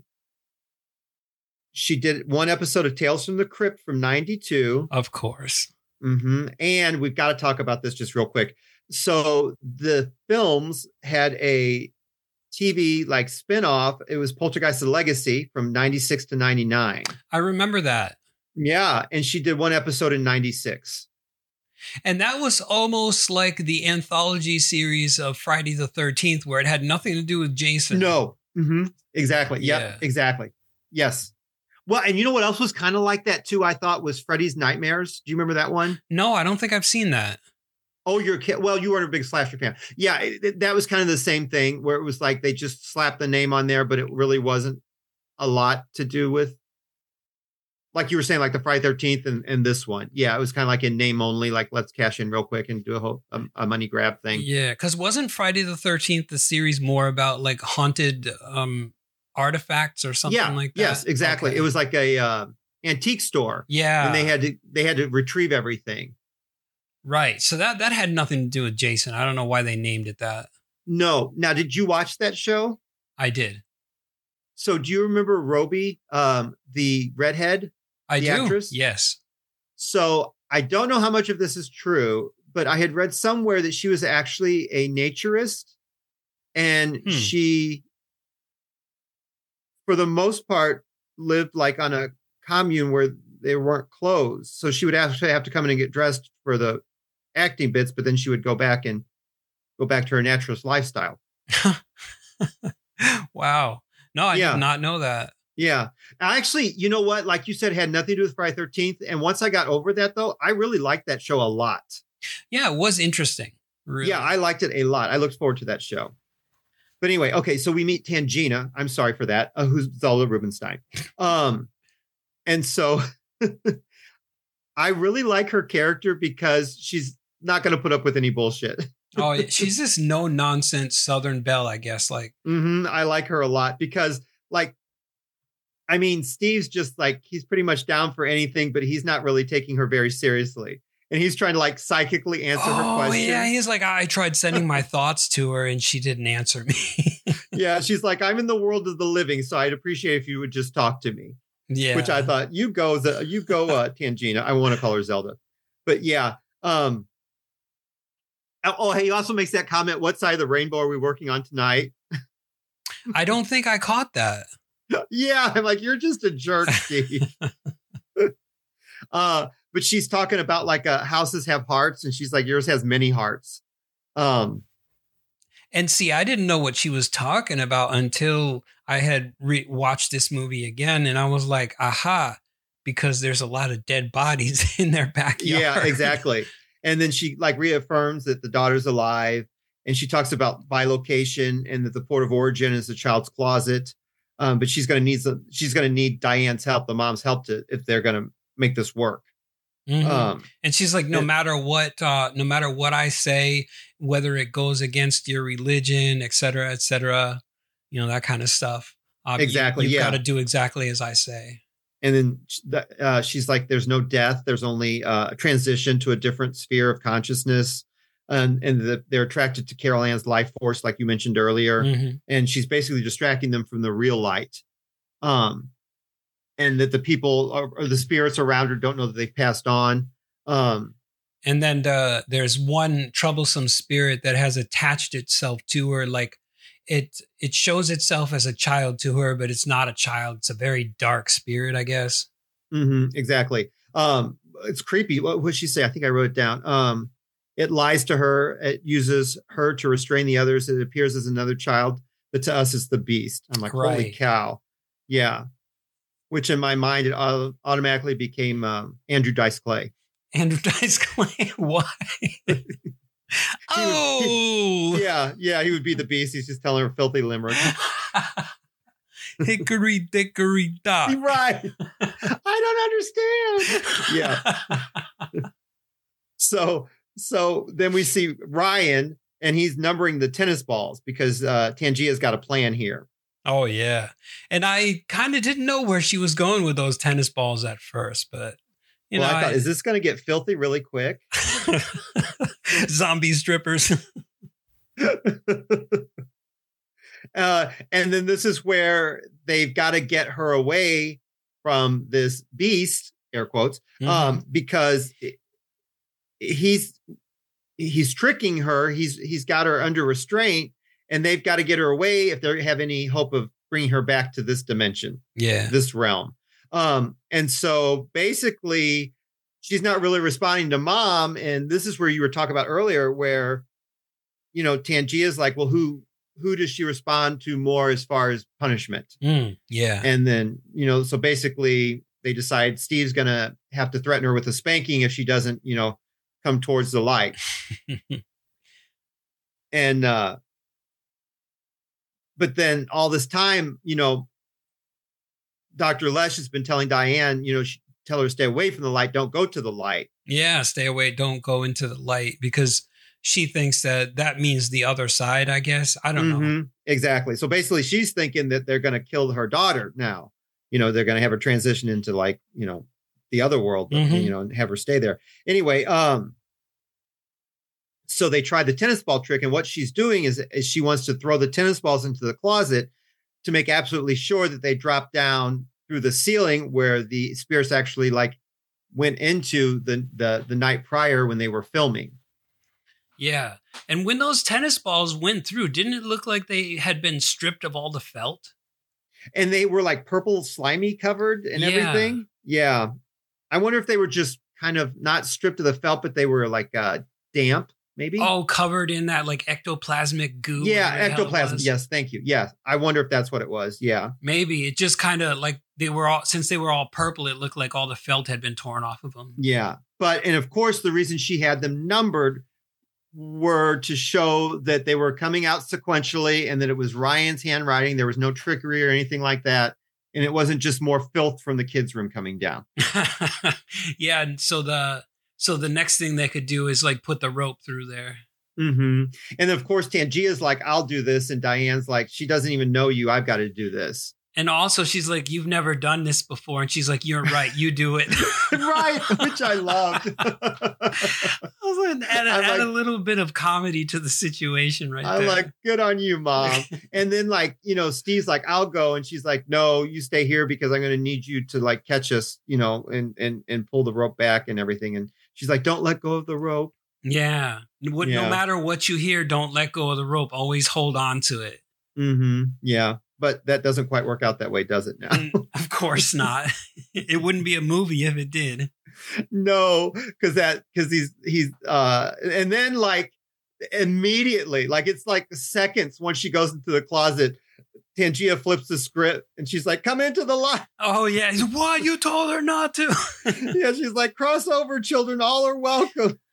It's like you fucked us, lady. You And fucked us. yeah, that big ass creepy giant skull pops out and he just like Oh, loses it, man. drops the drops the rope. Um, Super jump scare. oh yeah, but by then Dr. Lesh has gone down and she's with Ryan and they kind of yank in the uh the gooey uh twosome uh Carol Anne and Diane are pulled down to the ceiling and they are caught downstairs on the lower level. Yeah, and what did she say? Like, the- get him to the tub immediately or something? Yeah, I think so. They weren't going to go into shock or anything, and to get them in, in the water, almost like I think like probably like a like a birthing. I would think Huh. like a situation. I think just to get their their uh their body readjusted to everything. I would think that would be very traumatic to go through. I would think. Yeah, I would assume so. I mean, if they, especially when they passed through the portal, it's like they were both unconscious. Right, exactly. Yeah. And I think Carol Anne or Heather O'Rourke did a very good job of that. Like she looked, it was very questionable. I'm like, are you okay, Carol Anne? Like she did a really good job, I thought, uh, for being so young, the actress. Oh yeah, even when she was sleeping, like earlier on in the film, like when the children were sleeping in the bed with the parents, and she had her arms sprawled out over like the mother's face. I was Mhm. like, I wonder how she does that while keeping a straight face because I Yeah. would be laughing my ass off. Yeah, I thought they were very good. I thought they were all very good, but nowhere at all did I buy that the three were siblings. They none looked alike to me at all. Oh, absolutely not. No. No, I, I I love them all. Don't get me wrong, but they did not look like they came from the same gene pool. Oh, and you know what's interesting about that is a bit of trivia that I had read where it was, um, I guess, in the novelization that, um, excuse me, jo- Diane Freeling is the stepmother of Dana Freeling. And the children, Robbie and Carol Anne, are the only two that Diane and Steve have, whereas uh, Diane Freeling is the stepmother to Dana. So they had her beforehand. Get out. So he at least had been married before. Mm-hmm.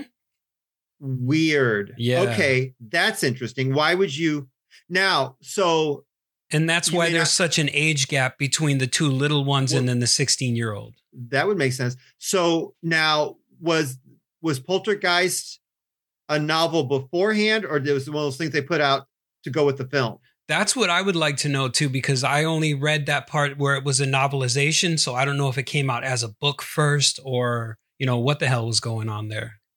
Interesting. I almost think it may have come out with the film because on IMDb it just has writers and it says screenplay by, and there's no uh, credit given to a, a like a novel or a writer, Mm, okay.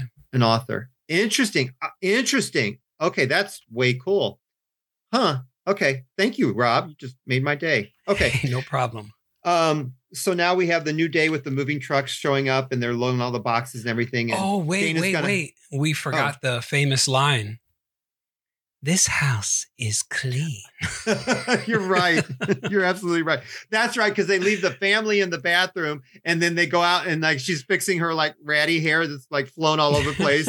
and the, yeah, and she, yeah, right. And then cause they've been recording this and she's like, yep. Yeah.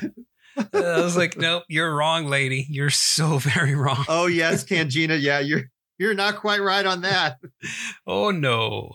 But we're given to believe that she is right, aren't we, Rob? Oh, definitely. Yeah. hmm Yeah. And we even get a peek at the mom has a little Reed Richards going on with her hair. Right. Yeah. Because that that that next morning they're packing up the boxes and stuff, and then Dana's gonna head out with Brian. Yeah. and how the hell does she know about the the Holiday Inn? That's what I want to know. because oh, when, well, did, remember when the mother brought it up, she's like, "Oh, I know that place by the highway," and they just kind of give her a funny look. They're like, "How the hell do you know that place by the exactly. highway?" Why do you think she knows about that place? And she also had that hickey that she like had to cover up. Yeah. did you notice that? No, I didn't see that. Oh yeah, there's a part where she's got a hickey and she has to cover it. Yeah. Oh, No, like- nice. I did not notice that. Yeah, Dana's leaving. Dana's le- leading quite the little double life there as a teenager. Hooah. Yeah. Yeah. I'm telling you, I love Dana. She's she's a, a pretty cool chick. I She's a little spitfire. She is. I'm pretty sure she is. Uh, but yeah, mom's got that like Reed Richards thing going on, or uh, uh, Bride of Frankenstein. yeah, and at first she thinks she thinks it's cool, but then she decides to like dye her hair. right. Exactly. Yeah. Which kind of reminded me. Are were you a Nightmare on Elm Street watcher? Oh, you know I was. So that reminded me of Nancy too when she gets that streak in her hair. Oh yeah. Yeah. Anyway, okay, so I'll, I'll move on. Otherwise, we'll start talking about that. Oh yeah. Um, we could do like two hours of Nightmare on exactly exactly um but it's you know they're perfectly clear that they are not sleeping there tonight that dad's just got to go you know cover some loose ends at work because mr t cannot accept the fact that he's quitting Yeah, Um, so he's he- he's got to figure out a ah, he's got to figure out a way to tell him to go to hell in a way that he'll understand. right. Um and that apparently carol anne has no recollection of what's happened. She's just like la la la. Um so yeah. Um and then mom decides she's going to color her hair. And i love that the kids are already bickering. Like that's just kids for you. They're already fighting over that truck and the doll. Yeah, they're back at it. Now, okay. If my child had been sucked into the closet by dead people, hmm I would not leave that child out of my sight. No, you know how they when did they start up the leashes for children? Because Yeah. I think I would have like tethered myself to them. I also would not set foot back in that house ever. I would pay someone to pack it up. Oh hell yeah, I would be in a hotel so quick. But apparently, we're idiots because what you would want to do is draw a bath, strip down, and dye your hair Yes. while they're alone in that same damn bedroom. and while the kids, oh, you're going to have to tuck yourselves in tonight, kids, Yes, because mommy's taking a bath. and if the phone rings, you better get up and answer it. oh man, that is so great. That's what I mean. I think mom's just a bit of a flake. Yeah, she is. She's like just worries about getting high and coloring her hair.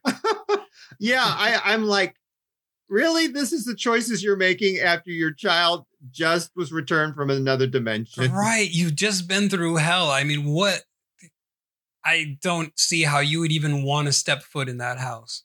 Uh-uh, not at all. Not at all. Anyway, whatever. It's not up to us, though. We didn't write the film. no, no, no. Because I have in my notes real big, who the hell would do this? Idiots. yeah. So anyway, so they've tucked themselves to bed. Mom's soaking. And then this is where we get the noise at the foot of Robbie's bed. hmm And oh, man. Fuck the clown. I, I can't say it enough. Fuck Nope. that clown. Yep. And the clown's gone. And unfortunately, Diane owns the world's loudest blow dryer because she doesn't hear any of this going on. Uh, no, she doesn't. That now was she blowing the dryer directly into her ears instead of her hair to be I able to know. not hear that? I don't know. Well, she decides that she's just going to lay back and relax a little bit. And this is where I, now I don't know if you're going to know what I'm talking about, but I put down entity action. Did you ever see the movie The Entity? I did, but I barely remember it. Okay, that's the one that's based on a true story where the it's got Barbara Hershey in the role, but a woman was um like physically attacked repeatedly by an, an entity, a ghost. What's the Uh, one uh where the guy is actually raped by the ghost? A man? Yes. I don't know. What are you talking about? I need to see this. Oh shit, you've never seen that? This must I have have been like no idea what you're talking about. A man. Yes, this must have been 88 or 89 where um I was at my friend's house. We were well, we were at his grandmother's house and we watched this weird ass movie.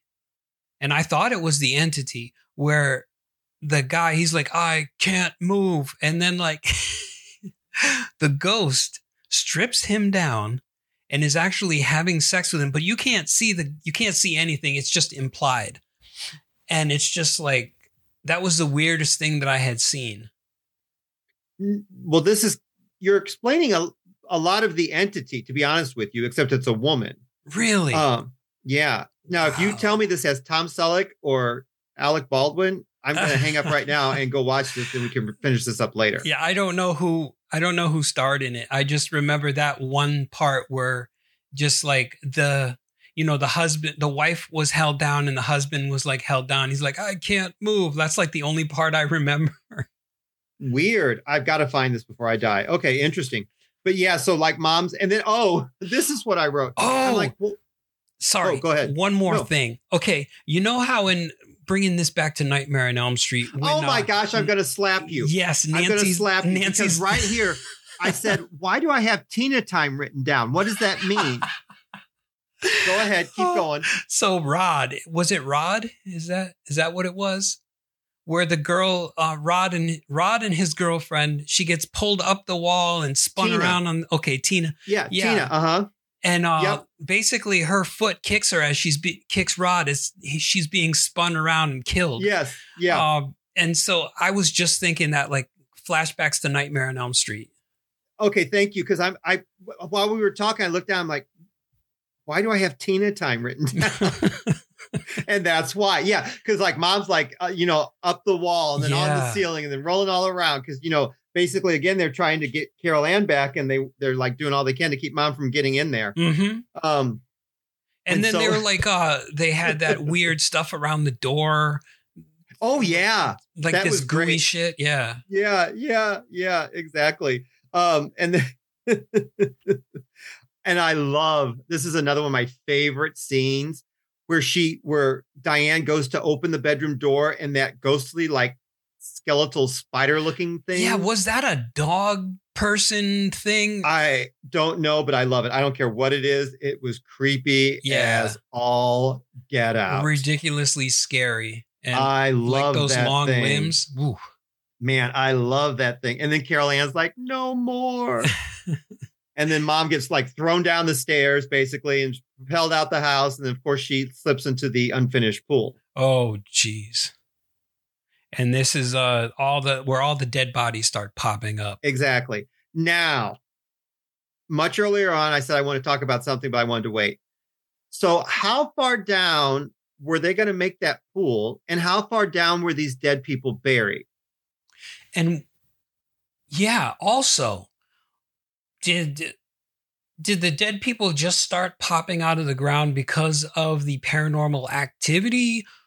Or were they like buried under the house to begin with, and then all of a sudden, you know, the secrets are coming to light because there's all this chaos going on? I think they were always. I'm going to try to answer what you just asked me. I think they were always there. I think the paranormal activity kind of forced them up. Yeah, because it's not like they were reanimated corpses. It's just they, they just kept popping up everywhere. Yeah, I think that I, in my mind, that's what I think happened in my mind. But I want to know, like, how deep were these people buried? Because don't they only bury people like six feet, like six feet under? Yeah, I thought six feet was just the standard. So that pool looked way deeper than six feet. Oh well, in the beginning they said it's uh, what was it, a ten foot pool? Right. Okay. So, like Rob, that, they yeah. would have been hitting those caskets earlier on when they were digging. Oh, definitely, yeah. So, how far down were these caskets buried? Right. Did it because they didn't they only moved the headstones, not the bodies. So they would have been buried six feet. Yeah, they would have been hitting them right and left. Right. Yeah. Anyway, okay. It's a movie. I'm fine with that. So that's Um, just a plot hole. We hit a plot Yeah. hole. Now, okay, so she's down there with all of these skeletons. It, I don't want to swim in muddy corpse water. No.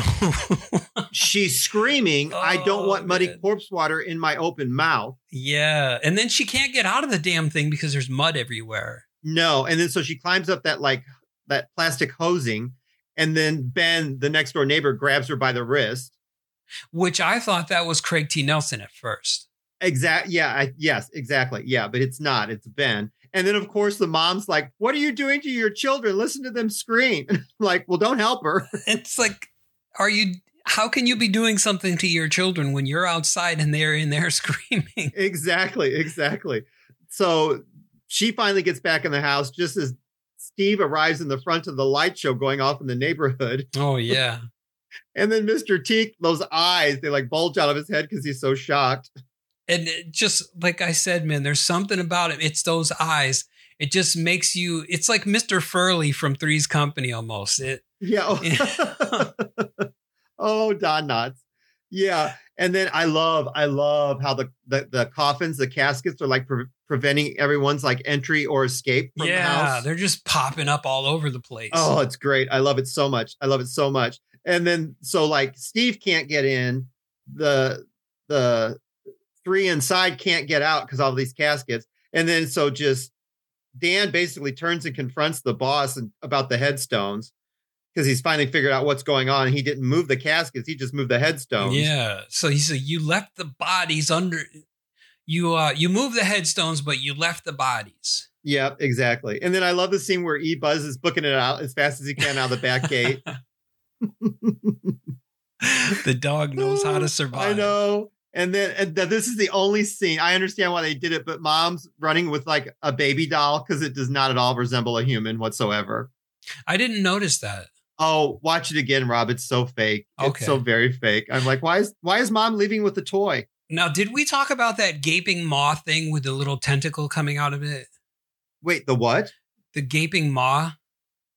You know that big giant oh hole. with the no, I skipped tentacle? over that. Yeah, from the closet. Oh yeah.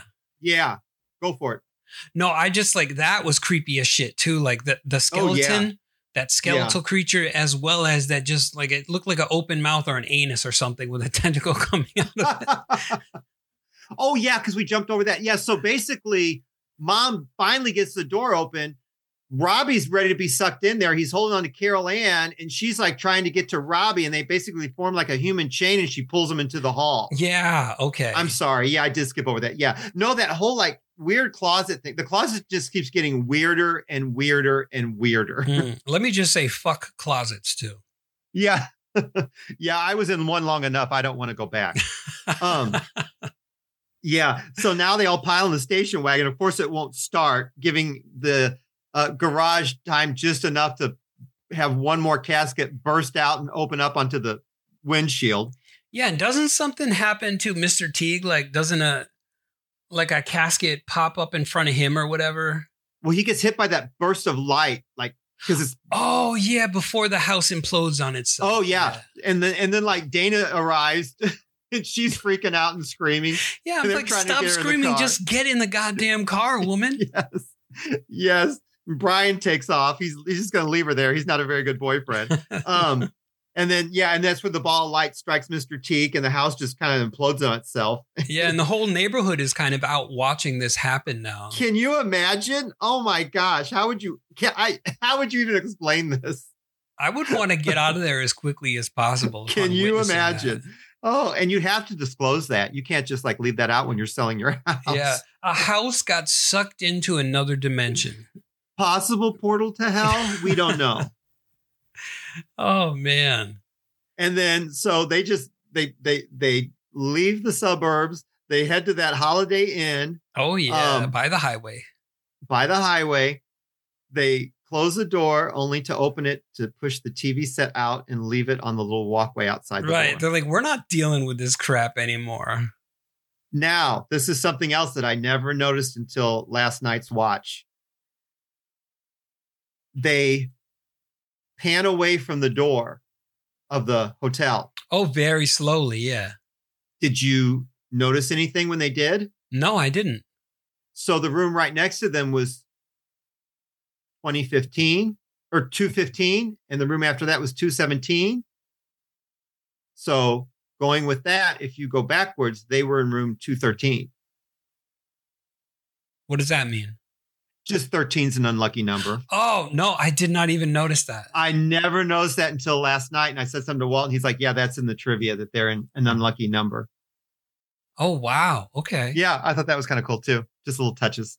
Yeah, I thought you were going to say like the TV flicked on or something. Oh, yeah. No, no, no. I just thought that was kind of because I'm like, because they're panning back. I'm like, wait a minute, that's 215. Oh, wait a minute, that's 217. I'm like, so if you go backwards, the room night, right next to 215 would put them in 213. I'm like, that's kind of cool. Huh. Yeah. And that's kind of like weird how buildings don't have any actual Well, they do have an actual 13th floor, but they don't name it that. Right. Yeah. And I was thinking that too. I'm like, is it really 213 or did they skip that too? So it's actually like 2, what, 11? Yeah. But anyway, yeah. 212, something like that. Yeah. Yeah. But going with poltergeist versus hauntings, there have been, if you're going to, if you believe in these kind of things, there have been cases where poltergeists will continue to follow people. I was just about to bring haunting. that up. Yeah. Yeah. As a because it poltergeist attaches itself to a person, so therefore Exactly. Carol Anne will always be a target. hmm Well, and even like the movie I was talking about, the entity that because that was based on a true story. The woman said even after she left that house, she was still tormented by the unwanted advances of the of the entity that would force itself on her. Hmm. And I've heard Yeah. a lot of uh, stories like that where people had moved out of the so supposedly haunted houses Mhm. only to be visited again by the spirit that was bothering them in their previous home. Yes, and oftentimes poltergeists are associated with uh, younger people. Right. I think I heard one theory where they were energy manifestations of um, Mhm. of unprocessed anger and like those kind of repressed emotions and shit like that. Right. A lot of times, like prepubescent is like is like uh, younger people are turning into teens right around that age. Yeah. I guess like where your body's going through changes and you're like not quite sure how to deal with your emotions and whatever. Mhm. Teen angst. Which having which having said that, every one of my students should be visited by a poltergeist soon. Who knows? They might not be telling you if they are. yeah, exactly.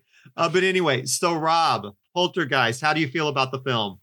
I give it seven thumbs up. No, six, six, six thumbs up, man. Six. now, are they uh, bony, decomposing thumbs up? They are long-limbed skeletal hands. Okay, all all right. thumbs. Six hundred and sixty-six thumbs. Exactly. Now, just real quick, um, have you seen the other two films? I have, but I barely. Re- like I said, I thought Poltergeist Two was in Poltergeist One, where you know he drank the thing and then vomited up that creature. Mhm. Um, I honestly thought it was all part of the same movie. gotcha. And you've seen three, two, three I- as well, not three, two, three as well. Okay. Yes, I have, but I just I don't remember it as well as I remember one and two. Three's the one set in a um apartment and the apartment's above a mall and she's living with i believe it's her aunt and her husband and it's got tom skerritt from aliens alien alien sorry Hmm. and then nancy oh gosh nancy allen from like dress to kill and robocop Okay, you know what? I don't think I've seen three. I've just seen one and two. there's a lot of stuff done with mirrors Hmm. uh in the um third one a lot of mere trickery Okay, because the second one now is when that doomsday cult, like that real tall, skinny guy. Yes, the Um, preacher. Yes, okay, and he's the one that passed away. Yes, right. yes. Yeah, Yeah. so I only saw one and two. I didn't see three. Hello, you still there? Yes, can you hear me? Okay, yeah. You just uh I didn't hear anything. Oh, if you've never seen three, I would be curious to get your take on it because I remember when I first saw it, I'm like, this is garbage. Um, Really? But now I actually like really uh, like it for what it is. It's kind of fun. Um, I actually, honestly, I'll be dead serious with you. I kind of think they could have stopped after one and it would have just been perfect. That's what Um, I think. I think one could have been a standalone Oh, totally, and, Rob. You know, Yeah. done justice to it. But the other two are fun for what they are. If you're going to continue, the other two are fun. Don't get me wrong. Um, but yeah, I love, I love this movie so much. Like, I think it's just like chef's kiss, chef's kiss, perfect. Oh, uh, as far as like a spooky ghost story goes. oh, definitely. It's the perfect storm there. Yeah, And um I mean I just like as with most of these movies that, you know, from our childhoods or early teen years, um this is just one of those things that sticks with you once you've seen it. Oh yes, yeah. It, it's it's nightmare fuel. I think Perfect nightmare fuel. exactly. Um, so yeah, I have I have no uh, qualms about recommending anyone see this. And like I, I think we said this before with Tremors, um, but this one's way more intense. But it's a, it is a good gateway horror for like a, you know a, not I wouldn't say five year old, but like a younger person who's interested in horror, maybe kind of getting them into it, Yeah. you know, before they see like Cannibal Holocaust. Yeah, probably that might scar you for life. uh, uh, seeing that as opposed to seeing something like this, or even watching like something I spit on your grave or Texas Oh, yeah. Chainsaw Massacre. Yeah. You know, right. Yeah. But this, I think, is it's. um I mean, it is intense. Uh, it's got some a, a bit of gore moments and stuff, but you know, it's still a, a fun, you know, entry entry it into is. It's almost like a supernatural adventure kind of thing. hmm Oh yeah, very much so, and it is very Spielbergy. Yep, definitely. Uh, so the next time we meet, we're going to be covering Dead and Buried, which I think is a good follow up to this one in a weird way. Right, and another another one of those films that I have never seen. I'm so excited. I hope you like it. I hope so too. But even if I don't like it as much, I'm sure I will find some redeeming quality to it. Cool. All right. Yeah. I hope you do. So, um, now as far as getting in touch with us, I am always available at Instagram at Midnight Mass Creature Cast. Right. And you can send us an email at mmccpod at gmail.com. Give us your movie recommendations. Hell, let us know what you thought about Poltergeist. Exactly. Or anything else we've covered. I just, it would be fun to, to hear the feedback. Oh, yeah, Um, definitely. I did hear from uh, a gentleman who said that he was really, uh, uh enjoyed our, uh, extra. oh, really? Nice. Yeah. He actually got to th- see it in the theaters, which I'm like, how cool is that? Um, I would have loved to have seen that in a big screen. Yeah. I'm picturing, like, because of the first time I watched it, uh, which was last week or the week before. hmm um just seeing that you know wondering it would have been what it would have been like to experience that on the big screen and surround Oh, sound amazing. I can't imagine. I, I, I would have been in heaven. because it was it so was- trippy it's just like so trippy. it's a different experience when you're seeing that like as opposed to like a home you know your home television on a gigantic screen you know exactly. Exactly. Yeah. But yeah. But anyway, I thank you so much for, you know, for reaching out to us and, and just kind of let us know what you thought of the show and everything. Um, and please, more people feel free to do that. I really do enjoy that. Um, because, you know, always the more the scarier as far as uh, uh, our podcast goes, I feel. absolutely And that should lead us out of here then. yeah with that we're going to be out of here and we'll see you guys next week hopefully All right. Stay spooky, guys.